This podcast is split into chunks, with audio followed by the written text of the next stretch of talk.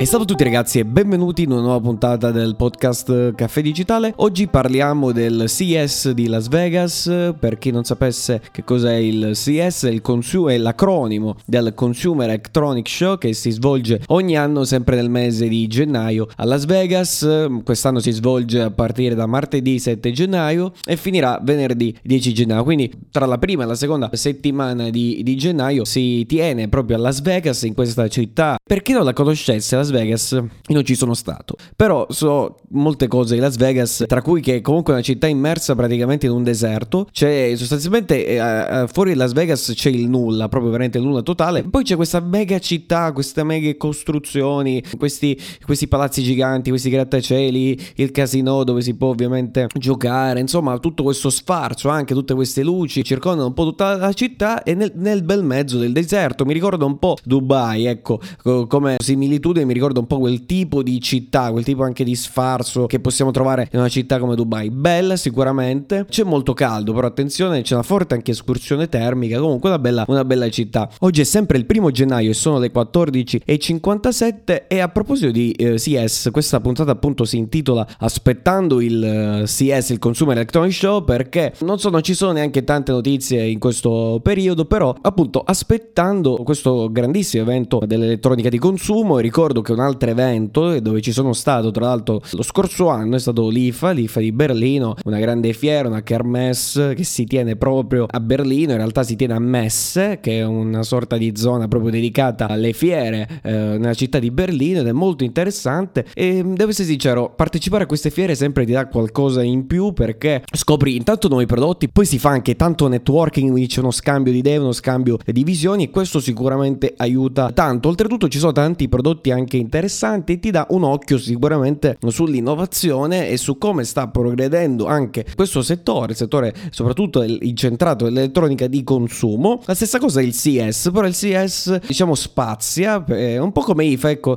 IFA e il CS sono molto simili, quello un po' diverso è il Mobile World Congress, un'altra fiera di Barcellona, perché appunto lì la parola stessa lo dice, mobile, si dedica quindi ai prodotti mobile, quindi agli smartphone, ehm, quello lì sostanzialmente ai, ai wearables, quindi smartwatch, tutto quel segmento di mercato che gira, che ruota intorno al, al mobile, si concentrano anche molto su tecnologie quali 5G, eccetera. Mentre al CS vediamo anche le auto, ecco il settore molto importante del CS sono le auto, le auto autonome, anche eh, le presentazioni di articoli o comunque di prodotti molto particolari, dei concept veramente automobilistici che eh, sono fuori anche un po' dal comune, non si vedono quotidianamente, sono un po' queste, eh, un esercizio di stile anche a livello di design che um, insomma questi designer ci vogliono proporre qualcosa di nuovo, qualcosa anche di diverso, anche anticonformista e questo lo troviamo proprio al, al CS. Ci saranno sicuramente nuove anche soluzioni per la mobilità elettrica e quindi staremo a vedere che cosa ci sarà quest'anno. Sicuramente vedremo invece al CS uh, Sony, non so che cosa presenterà, uh, aveva già annunciato, se non ricordo male, qualche mese fa uh, l'annuncio della nuova PlayStation 5, sono passati un bel po' di anni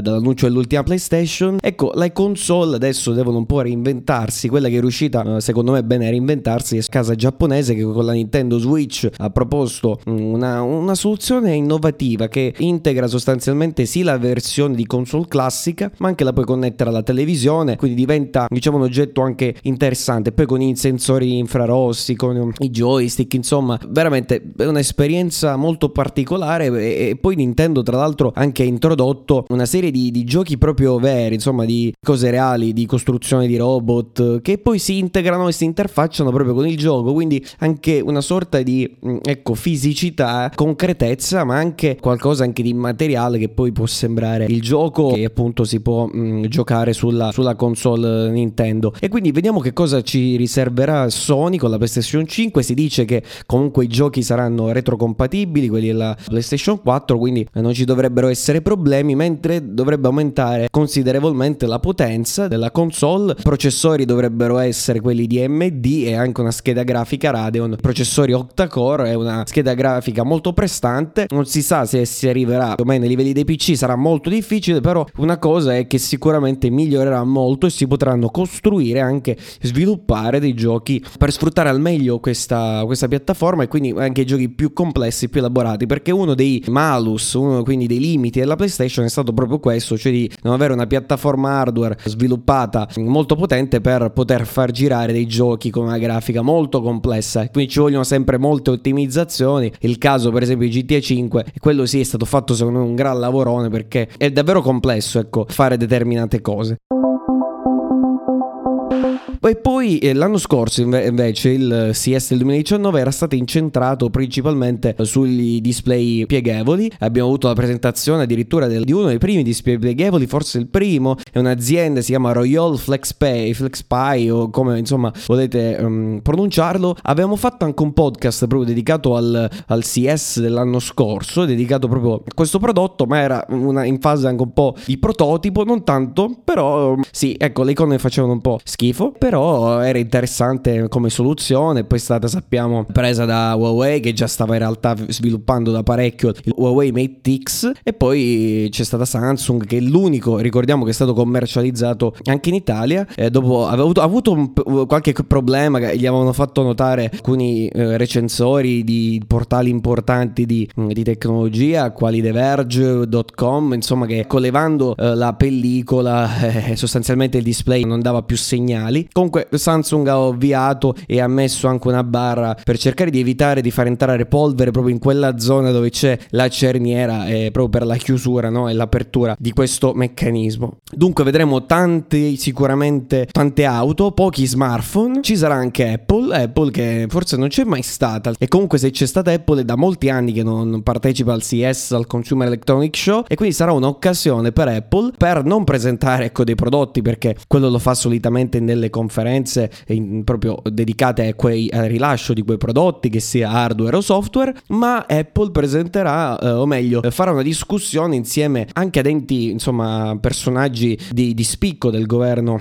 americano o comunque del, dell'amministrazione americana, insieme ad altre aziende, dovrebbe esserci anche Facebook, parleranno di privacy e tutto quello che riguarda la privacy, la fuga di dati, la violazione dei dati personali. Apple sappiamo che tiene moltissimo a questo argomento, un argomento argomento anche eh, piuttosto delicato e controverso e, e, tutti gli stati un po' stanno cercando anche di, mh, mm, di, di, capire meglio, sappiamo che c'è stato con Facebook lo scandalo di Cambridge Analytica e bisognerà vedere come gestire al meglio e come regolamentare al meglio questa situazione. E tra l'altro Apple lo scorso anno aveva appeso proprio al CS di Las Vegas un cartellone pubblicitario che diceva, eh, citava in questo modo in inglese, What happens on your iPhone stays on your iPhone. Cioè quello che accade sul tuo iPhone sta nel tuo iPhone. Poi rimandava, c'è scritto sotto eh, il sito apple.com slash privacy, perché sostanzialmente Apple ci tiene alla sicurezza dei propri dispositivi e addirittura, non so se ricordate, ma c'è stato un caso quando c'è stata la strage, cosiddetta strage di San Bernardino, dove addirittura l'FBI chiedeva ad Apple se fosse possibile entrare nei dati dell'attentatore, di quello del terrorista e purtroppo quello è stato un caso dove Apple per esempio